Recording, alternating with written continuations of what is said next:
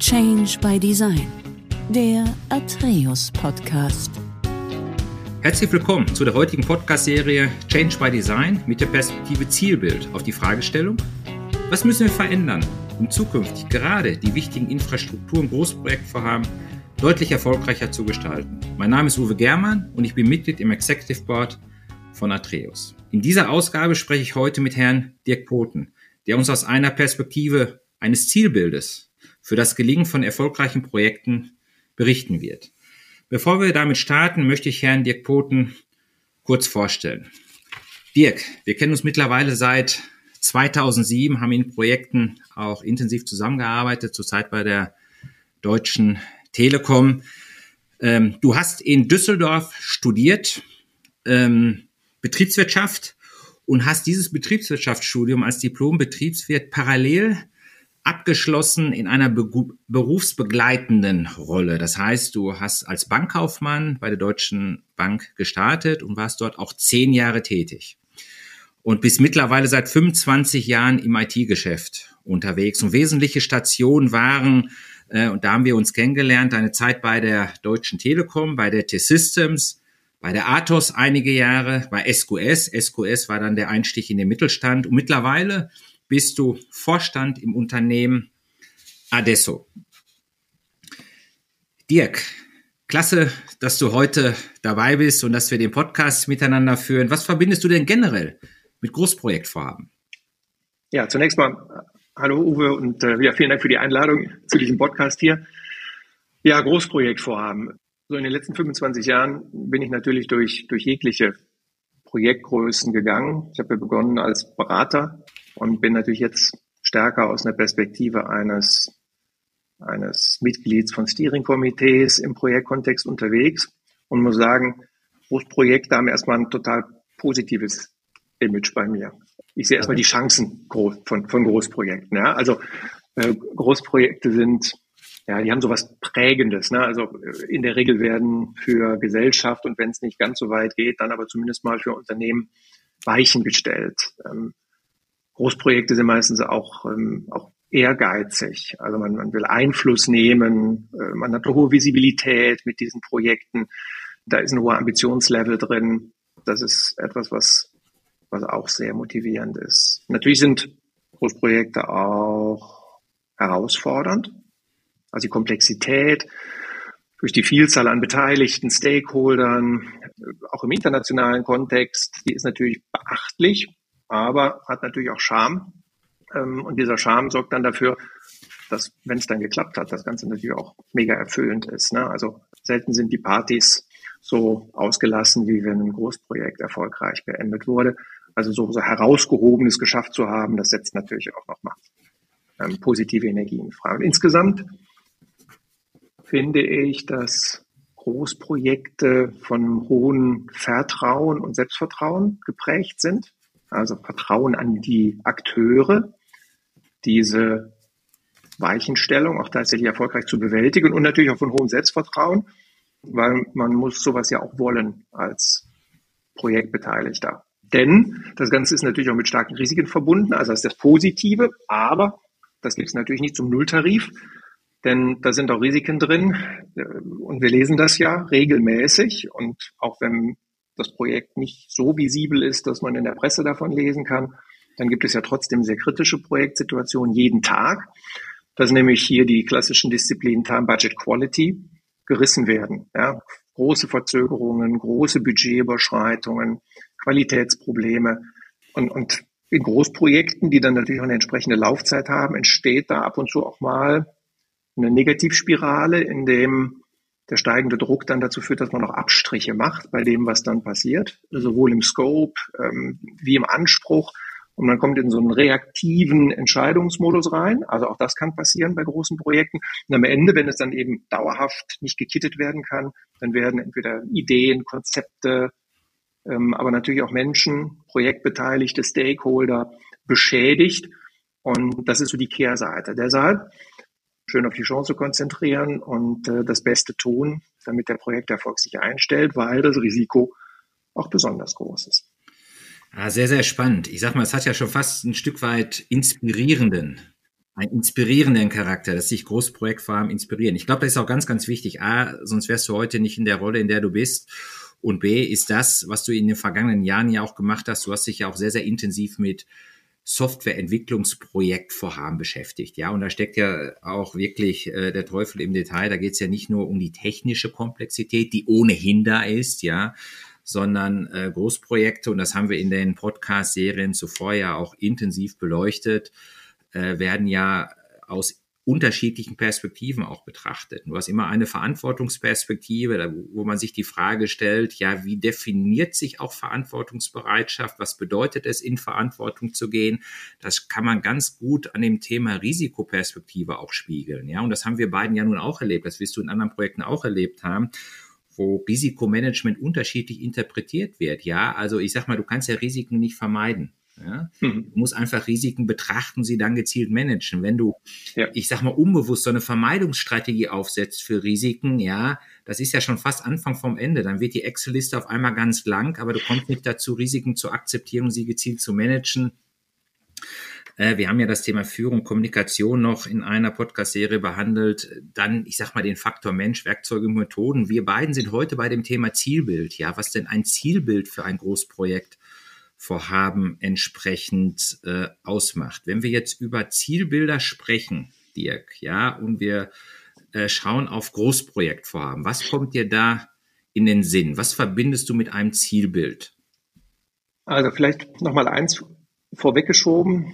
Wenn wir auf erfolgreiche Großprojekte schauen, dann werden ja eigentlich schon wesentliche Parameter vor dem eigentlichen Projektstart festgelegt. Das heißt, wir sprechen über die Projektplanung. Und innerhalb der Projektplanung machen wir uns ja über die verschiedenen Ws Gedanken, das Warum, das Wer, was, wann, wie viel. Also viele Projekte scheitern ja bereits durch unzureichende Planung, bevor sie eigentlich richtig losgelaufen sind. So, und in diesen Ws steckt eben auch das Warum und auch das Was. Und damit sind wir eigentlich sehr stark bei dem, was ich zumindest unter Zielbildern verstehe. Zielbilder brauchen wir im Projektgeschäft in vielfältiger Art, mal im Großen, mal im Kleinen. Ja, also ganz viel über das, wie soll denn das Projekt abgewickelt werden, wie sollen sich Menschen im Projektumfeld verhalten, wie sollen Meetings ablaufen, also teilweise auch in einer sehr operativen Note. Ja. Aber das, was ich jetzt hier eher adressieren möchte, ist so der Bezug zum Projektinhalt. Und dann sind wir bei diesem Warum und bei dem Was. Zielbilder in Projekten sind dazu da, um Orientierung zu geben. Und wenn ich mal bei dem Warum bleibe, das ist so eine Disziplin, die häufig vernachlässigt wird, dann ist das etwas, was ja auch fürs Leadership im Allgemeinen gilt. Also die Antwort auf die Frage, warum, bietet Sinn. Ja? Und warum ist Sinnstiftung wichtig? Weil wir nämlich Leistung und auch Veränderungsbereitschaft verlangen. Also viele große Projekte haben ja durchgreifenden Change zum Ergebnis und basieren auf der Bereitschaft der Beteiligten, Leistung zu bringen. So, und wenn ich das fordere, dann muss ich Sinnstiftung als Guideline mitgeben. Und das gilt umso mehr, ja, je unsicherer so das Umfeld ist. Ne? Hast du den Eindruck, Dirk, wenn ich da direkt mal einhaken kann, dass Sinn oder Purpose, dass das heutzutage, ich sag mal, man spricht ja häufig über Purpose in entsprechenden Projekten und sagt, dass gerade die etwas jüngere Generation da sehr, sehr stark sich Projekte aussucht, ja, inwieweit die für den Einzelnen auch sinnstiftend sind. Ist das etwas, wo du sagst, naja, da wird viel drüber diskutiert, aber am Ende des Tages ist das immer so gewesen? Oder hat sich gerade dahingehend etwas verändert? Weil ich finde das ganz klasse, wie du die 5 Ws darlegst. Wann, wer, was, warum, wie viel. Und warum ist natürlich diese sinnstiftende Frage. Hat sich da etwas verändert aus deiner Sicht? Also du hast recht. Ich bin ja hier bei Adesso auch für den Personalbereich verantwortlich und das ist was mir natürlich regelmäßig begegnet. Also in vielen, vielen Recruiting-Vorgängen wird dieser Purpose-Aspekt gestresst. Das, was ich hier meine, ist aber gar nicht so eng zu fassen. Also wir können nicht nur in grünen, nachhaltigen Projekten demnächst tätig sein. Diese Sinnstiftung in Projekten, gerade in großen Projekten, die ist ja sehr vielfältig. Ja, das können gesellschaftliche, aber das können auch unternehmens- oder unternehmenspolitische Aspekte sein. Das kann eine Wettbewerbsorientierung sein. Also warum mache ich eigentlich dieses Projekt? Kann vielleicht auch mal ganz schnöde nur kommerzielle Ziele haben. Es geht auch mal um Einfluss oder Macht. Einfluss klingt vielleicht besser als Macht und trotzdem kommt beides vor. Mal geht es um reinen Fortschritt, technologischen Fortschritt. Also die Motivlagen können ja sehr, sehr, sehr unterschiedlich sein. Deshalb würde ich sagen, die Antworten, also der Lösungsraum für die Antwort auf die Frage, warum, ist viel größer als das, was wir jetzt so purpose-driven nennen, wenn wir auf die junge Generation schauen. Und das Herausfordernde, um bei den Chancen zu bleiben, aber auch das Risikoreiche ist, dass wir natürlich in großen Projekten so viele Beteiligte haben, dass diese Motivlagen sogar gleichzeitig in einem und demselben Projekt vorkommen können, weil die Zielsetzungen natürlich unterschiedlich sind. Und das zu managen ist, glaube ich, zu Beginn schon, ich sprach eben von der Projektplanung, total wichtig, weil wenn wir das on the fly erst klären im Projekt, dann sind wir ja schon ein paar Mal falsch abgebogen wahrscheinlich. Also deshalb, Purpose ist wichtig, aber ich würde es etwas anders interpretieren, als es jetzt so landläufig im Sprachgebrauch ist. Aber das ist ja ganz spannend, was du jetzt gerade nochmal zum Ausdruck gebracht hast. Das stellen wir immer wieder fest in komplexen Projektstrukturen, auch mit vielen Stakeholdern, mit Projektbeteiligten, mit Projektbetroffenen. Da können Motivlagen ja unterschiedlich sein. Da wird die Sinnfrage in dem Fall auch unterschiedlich beantwortet.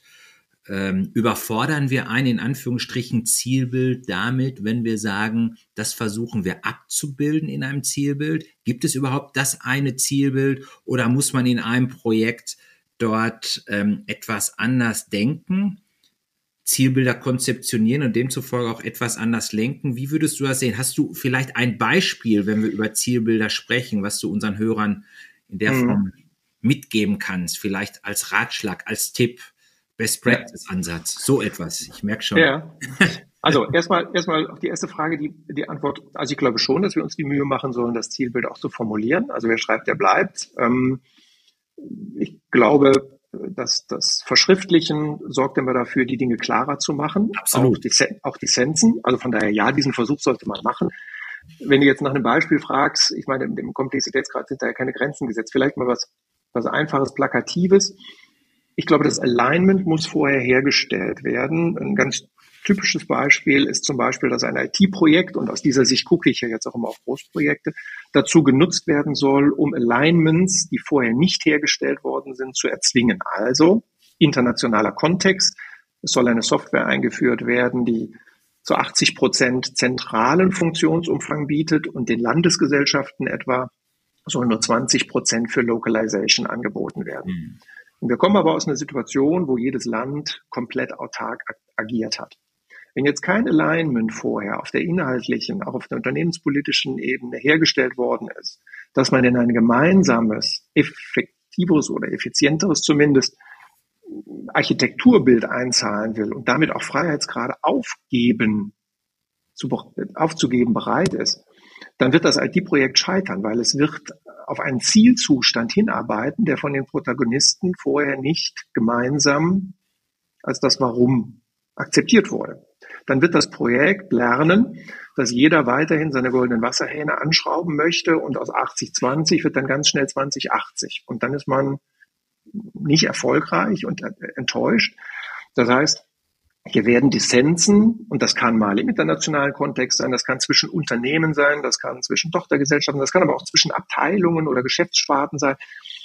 IT-Projekte als disziplinierenden Faktor für eine Top-Down-Zielsetzung zu verwenden, ist ein großes Indiz für ein Scheitern am Ende des Tages. Das ist so meine Erfahrung. Also das ist vielleicht mal so eine Ausprägung, aber nochmal, gerade wenn du auch über Infrastrukturprojekte sprichst, also je mehr Öffentlichkeit dazu kommt, je mehr Regulatorik noch zu berücksichtigen, desto schwieriger wird das und desto vielfältiger wird das. Aber ja, ich will es ja jetzt auch nicht überstrapazieren. Sehr gut, sehr gut.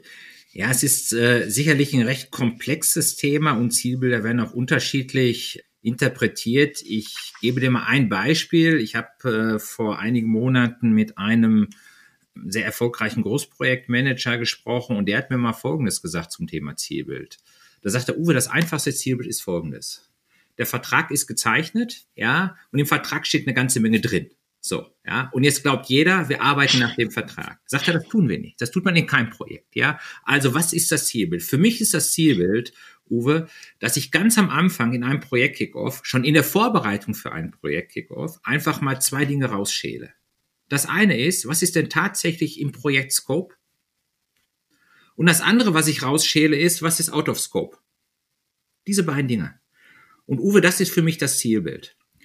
Er hat dann ganz plakativ gesagt, ich habe dann so zwei Flipcharts. Sagt er, das hört sich sehr trivial, das hört sich sehr einfach an. Aber das ist für mich die Ausgangsbasis, um etwas zu kreieren, wo man erstmal versteht, ja, über was unterhalten wir uns denn rein inhaltlich von dem, in dem Projekt, ja. Also da ist man bei den 5 Ws, bei dem Was. Was genau ist der Inhalt? So, und das ist für mich erstmal ein Teil des Zielbildes. Was?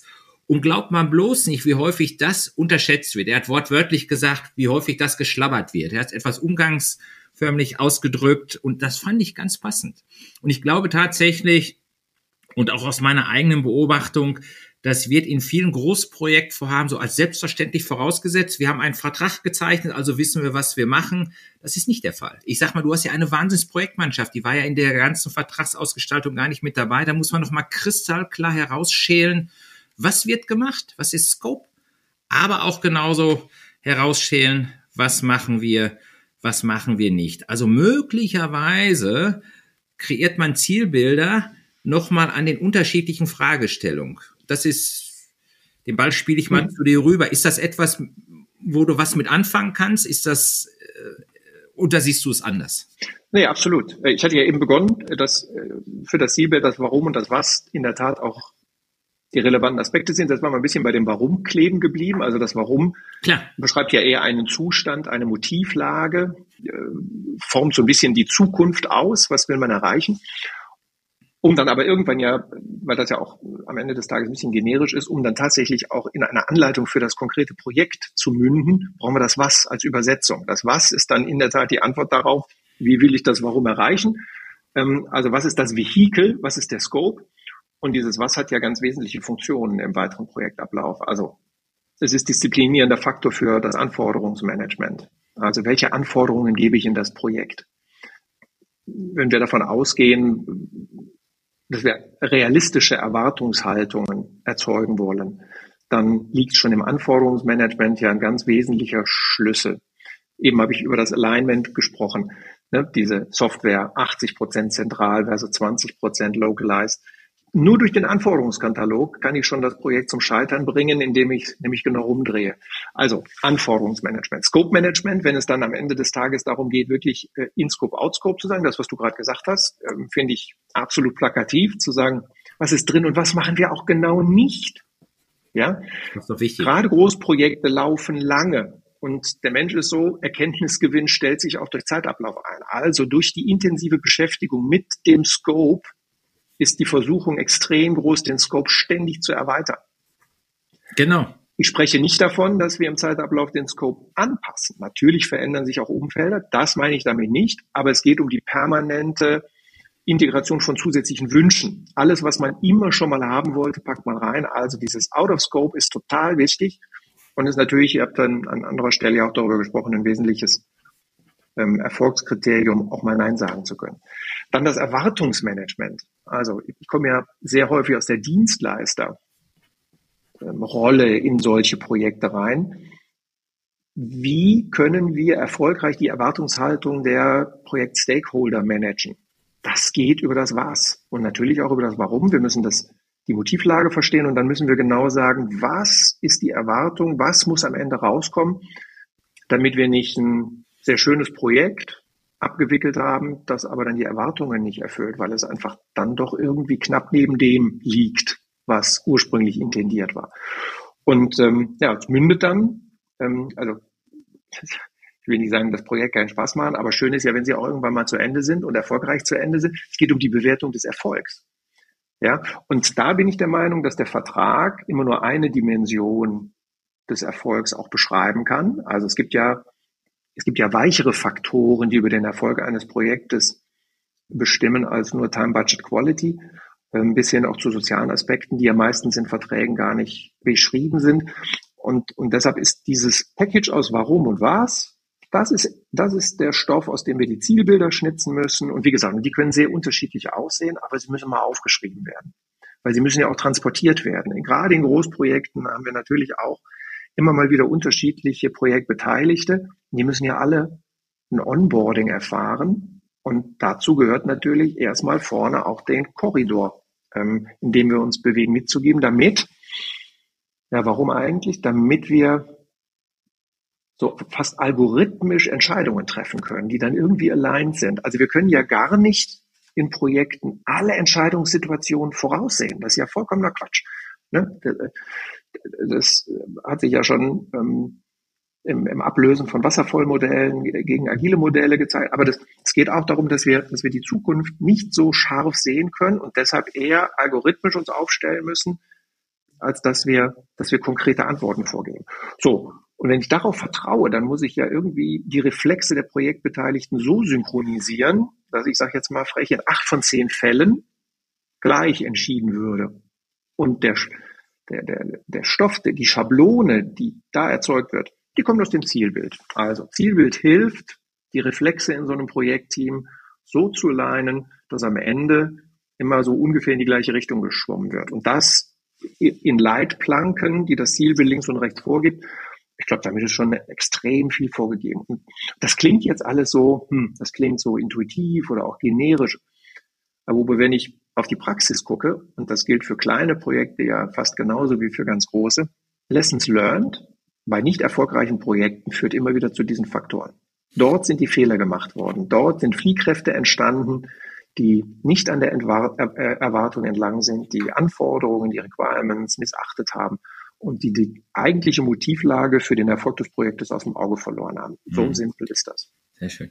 Ja, das klingt für mich gar nicht generisch. Das klingt für mich sehr, sehr, sehr praxiserfahren, wenn du sagst, ein Zielbild hilft, Reflexe oder immer wieder Veränderungen, Impulse, die da sind, zu alignen, die entsprechend auszurichten. Ich würde ganz gerne nochmal das Zielbild mit dem Themenkomplex Kommunikation verbinden. Ja, du hattest es eingangs gesagt, das Zielbild dient ja zur Orientierung in einem Projekt. Ja, also das ist ja ganz wichtig, dass so eine Projektmannschaft sich auch ausrichten kann. Jetzt wissen wir ja, dass ein Projekt und gerade komplexe Infrastrukturprojekte, da ist halt sehr viel Dynamik, da sind Volatilitäten enthalten, Mitarbeiter kommen und gehen, hätte ich fast gesagt. Aber das ist ja tatsächlich so. Du hast ja immer eine unterschiedliche Onboarding-Phase, ja, und dann hast du immer diese Prozesse. Man kommt zusammen, man ist dann in einer Storming-Phase, ja, dann versucht man sich zu synchronisieren und irgendwann geht's in die Leistungsphase über. Hoch anspruchsvoll, und das bedeutet, ein Zielbild zu kreieren, ist das eine. Ich weiß gar nicht, ob man ein Zielbild klassisch weiterentwickelt, weil ich sage mal, wenn man ja ein Zielbild hat, dann ist das ja gerade für den Inhalt, was wir am Anfang gesprochen haben, dann steht das ja, dass da über einen iterativen Ansatz auch immer wieder Veränderungen richtigerweise in einem Projektverlauf stattfinden muss. Du hast gerade das Thema Agilität angesprochen. Das steht außer Frage. Aber wenn du jetzt einfach mal das Zielbild siehst und sagst nochmal was zu einer, in Anführungsstrichen, Weiterentwicklung eines Zielbildes oder der Zielbilder in einem Projekt, und verknüpft dies nochmal mit Kommunikation. Wie schaffe ich es, in einem Vorhaben dann auch zielgerichtet zu kommunizieren mit entsprechenden Bildern? Ja, genau, es sind ja wieder ganz viele Fragen in einem. Ich versuche das mal so zu zerlegen. Genau, also erstmal, so ein Zielbild darf sich ja jetzt nicht radikal verändern. Also sonst haben wir im Projekt Setup einen Fehler gemacht. Nichtsdestotrotz muss es natürlich innerhalb von so Korridoren, von so Leitplanken Flexibilität geben, weil, wie wir eben schon festgestellt haben, wir die Zukunft ja gar nicht so exakt vorhersagen können. Und gerade die Agilität, die wir ja in IT-Projekten viel versehen, die aber ja auch in viele Business-Umfelder jetzt mehr und mehr Einzug hält, die erfordert ja auch genau diese Beweglichkeit. Also wir brauchen Zielkorridore, aber wir dürfen jetzt auch die Zielbilder nicht komplett über den Haufen werfen. Das ist auch alleine schon deshalb wichtig, weil so ein Zielbild, vielleicht darf ich das noch kurz einstreuen, geht mir so im Kopf rum. Also wir haben eben darüber gesprochen, das ist so richtungsweisend, herausfordernd, weichenstellend, das muss plausibel sein, ambitioniert, aber eben auch realistisch sein. Es muss vor allen Dingen aber einen permanenten Abgleich ermöglichen, dass Aufwand und Ergebnis in einem anständigen Verhältnis sich bewegen. Und wenn ich jetzt das Ergebnis ständig verändere, dann tue ich mich ja schwer mit diesem Abgleich. Also ich will nicht sagen, ein Plan ist ein Plan, aber ein Zielbild muss schon eine relative Konstanz haben. Sonst muss ich halt in kleineren Einheiten denken. Jetzt sagst du Kommunikation, ja. Und wenn ich sage, so ein Zielbild muss eben auf richtungsweisende Art wirken, muss motivierend wirken, muss auch plausibel wirken, dann muss das vor allen Dingen, ich glaube, ich habe es ganz am Anfang gesagt, auch prägnant sein. Und prägnant deshalb, damit es vermittelbar ist. Es muss einfach zu verstehen sein. Schwierige Übung, komplexe Umfelder, und ich habe eben eher so ein bisschen die Komplexität erhöht, als ich gesagt habe, Mensch, wie sieht denn die Antwort auf ein Warum aus, Motivlagen, viele Beteiligte. Disziplinierender Faktor ist es zu verschriftlichen, damit man es wieder einfach macht, denn es muss vermittelt werden. Also natürlich auf den unterschiedlichen Ebenen, in den unterschiedlichen Teilen eines Projektes auch auf unterschiedliche gecustomized Art, aber die Kernbotschaft muss die gleiche sein und deshalb ist Prägnanz halt ganz wichtig bei so Zielbildern. Ich muss das so aufschreiben, dass auch der Entwickler, der Tester, der Requirements Engineer, aber auch der Berater, vielleicht, wenn wir die Prozesskomponente mit drin haben, die fachlichen Kräfte wissen, wo wollen wir eigentlich hin. Und wenn ich das dann habe, also wenn ich das so prägnant vorbereitet habe, dann muss ich drüber reden. Also eine Botschaft, die nicht geteilt wird, die kann ich mir auch gerade sparen. Ich darf es nicht in die Schublade legen, sondern jetzt muss das über die Hierarchie, klingt immer so auf Organisation, über die Kaskade in einem Projekt einfach auch geteilt werden. Absolut. Und zwar schon direkt von Beginn an. Ne? Also mit einer Vertragslesung. Ich glaube, das ist üblich, dass alle Projektbeteiligten mal wissen, was ist denn im Vertrag jetzt eigentlich auch in Richtung Scope und in Aufgabenverteilung vereinbart worden. Sollte auch so ein Zielbild geteilt werden, kaskadiert werden. Das heißt, das fängt beim Auftraggeber an und geht dann über die verschiedenen Projektgremien bis zu jedem Projektmitarbeitenden. Vielleicht ist noch wichtig, dass dabei verschiedene Akteure ins Spiel kommen. Also, wir hier bei Adesso, wir sagen ja immer, wir haben großen Respekt vor dem Anwenderwissen. Das heißt, wir wissen nicht besser, wie das Geschäft unserer Kunden zu machen ist, als die Kunden selbst. Wir können IT. Wir verstehen das und wir können das in IT übersetzen, aber wir wissen nicht besser, wie unsere Kunden ihr Geschäft machen müssen. Das heißt, alle Aspekte eines solchen Zielbildes, die wirklich businessrelevant sind, da ist jetzt in der Tat der Auftraggeber sehr stark gefordert, das auch auszufüllen. Wenn es dann mehr um das Was und das Wie in Bezug auf IT geht, dann kommen wir ins Spiel und dann sagen wir, wie dieses Zielbild ausgestaltet werden muss. Also, was ich sagen will ist, je nachdem, wer es erzählt, je nachdem, wem man es erzählt im Unternehmen, sind auch unterschiedliche Akteure beim Schreiben der Botschaft, beim Formulieren der Botschaft, beim Transportieren der Botschaft gefordert, was jetzt an sich schon wieder eine Herausforderung ist. Also verschiedene Akteure, bis hin zu Auftraggeber, Auftragnehmer, müssen im Projekt die gleiche Sprache sprechen. Genau. Coole Nummer, geht in einem partnerschaftlichen Modus natürlich besser als in einem konfrontativen.